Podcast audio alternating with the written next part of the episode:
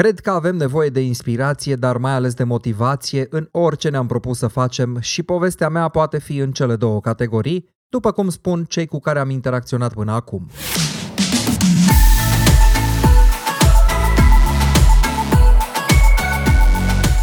Eu sunt Rareș Ion și prin ceea ce transmit cred că pot schimba modul în care oamenii identifică, tratează sau angajează fotografii. Ne întoarcem în timp, în anul de grație 1996, pe când mă aflam ca și solist vocal într-o trupă rock, de aici, de la noi din oraș, din Cluj.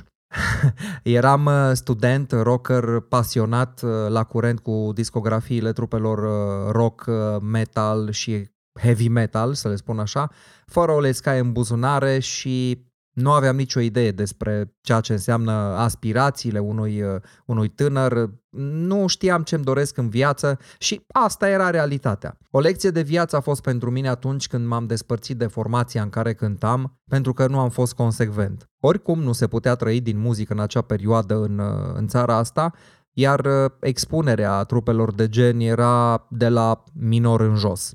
În 1997 am uh, intrat în lumea radioului, am avut prima mea emisiune rock într-o marțeară de la ora 23, am făcut în anii următori și prima rocotecă din oraș, din acea perioadă. La radio am avut uh, câteva trupe invitate și m-am simțit foarte bine în zona aceea de muzică de underground, Uh, trupe care încercau să se promoveze. Și la un moment dat am trecut și în partea cealaltă, adică în a oferi suport uh, radiofonic și trupelor uh, locale. Îmi aduc aminte că la un moment dat am fost în studio chiar și cu 3 Sud-Est și ilegal. Era o Românie a schimbărilor care a avut impact și în viața mea social-culturală, dar a fost și momentul în care am început să-mi doresc independența financiară și să mă gândesc la viitor.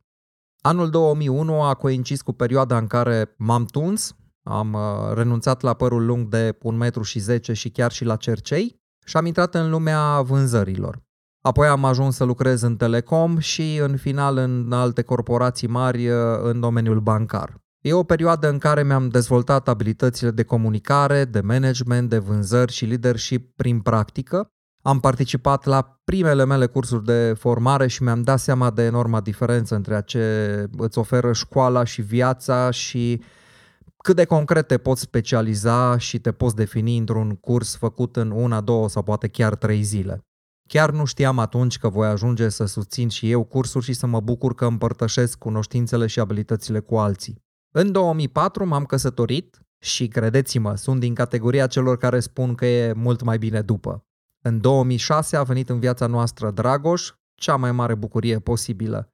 Acum are propriul canal pe YouTube și are un calculator mai performant decât al meu. Asta ca să știți și voi ce vă așteaptă.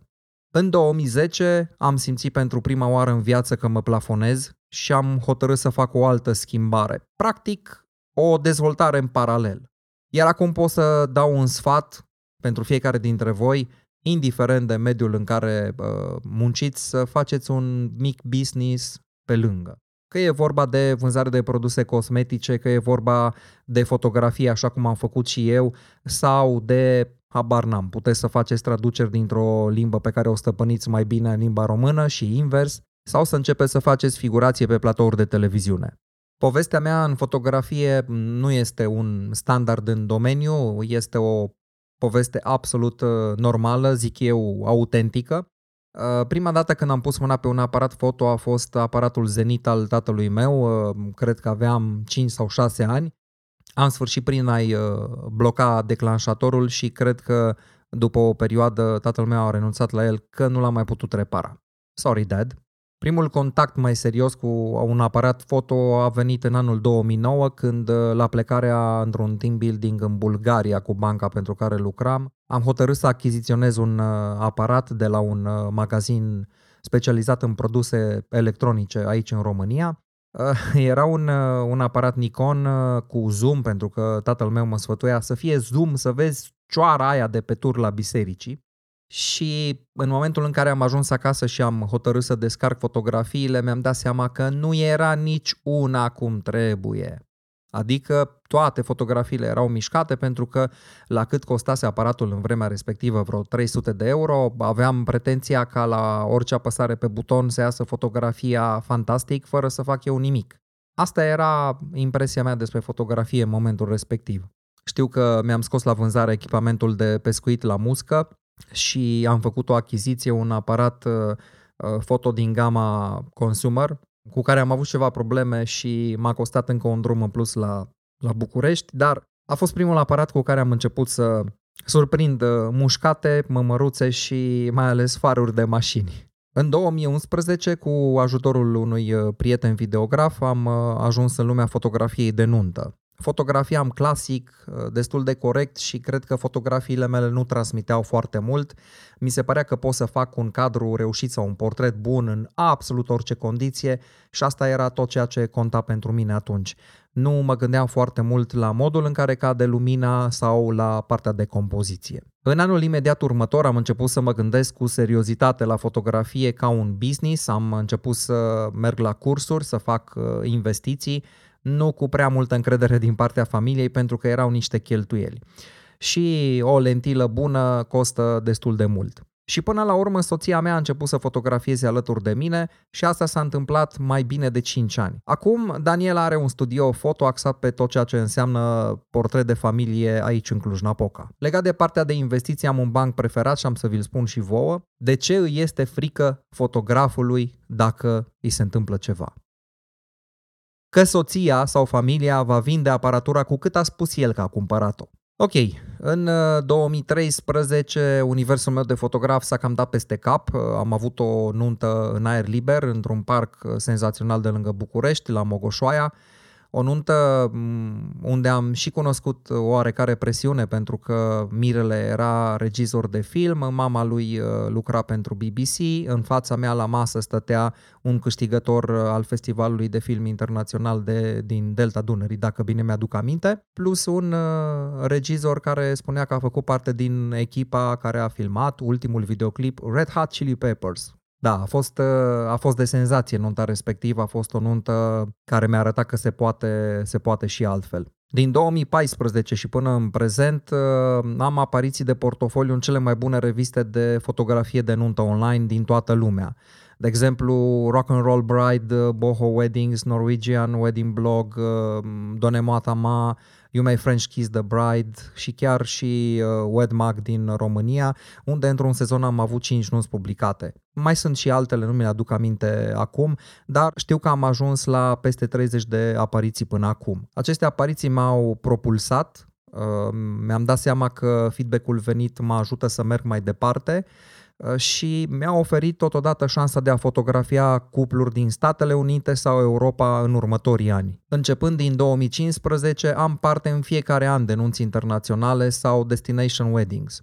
Destination wedding, pentru cel care nu este în domeniu, înseamnă acea nuntă pe care tu ți-o organizezi într-o altă destinație, într-o altă locație pe care poate ai vizitat-o. Ca exemplu, am fotografiat un cuplu din Elveția pe o insulă de lângă Veneția. Ei au vizitat uh, în trecut insula respectivă, aveau amintiri plăcute de acolo, le-a plăcut locația, probabil le-a convenit și bugetul.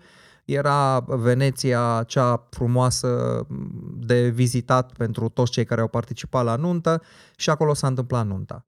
Cam, uh, cam asta înseamnă, e o chestie deosebită și am observat în ultima perioadă că se întâmplă chiar și aici în România. Adică vin cupluri care trăiesc în străinătate, fie că sunt români, fie că uh, sunt uh, în țări din Europa sau poate și de peste ocean și vin și fac nunți aici. Anul ăsta o să am șansa să fotografiez un uh, cuplu din Marea Britanie, undeva lângă Sighișoara. În trecut am avut uh, oportunitatea de a fotografia nuntă la Roma, la Veneția, Paris, München, Viena, în Sicilia. Am fost chiar și în zona muntoasă a Austriei, în Carintia, dar am avut parte și de ședințe foto în Stockholm, uh, Milano, Berlin, Barcelona sau chiar și în, uh, în Amsterdam. Din 2016 am participat la conferințe de fotografie de nuntă, naționale și internaționale, atât ca speaker cât și ca și participant. Cred că am susținut peste 20 de workshop-uri de fotografie de nuntă și mentorate individuale în București, Cluj, Baia Mare, Oradea sau Sibiu, iar anul acesta voi vorbi despre branding la Conferința Națională a Fotografilor de Familie din luna august aici la Cluj. Totodată, în această vară, pe lângă câteva workshop-uri în țară, voi avea și primul meu workshop la München. Îmi propun să fac un episod despre ceea ce înseamnă a fi fotograf de nuntă în România cât de curând posibil. Uitându-mă înapoi în timp, să știți că a fost un parcurs greu, o luptă agitată cu mine însumi, dar și cu sau în piața de gen.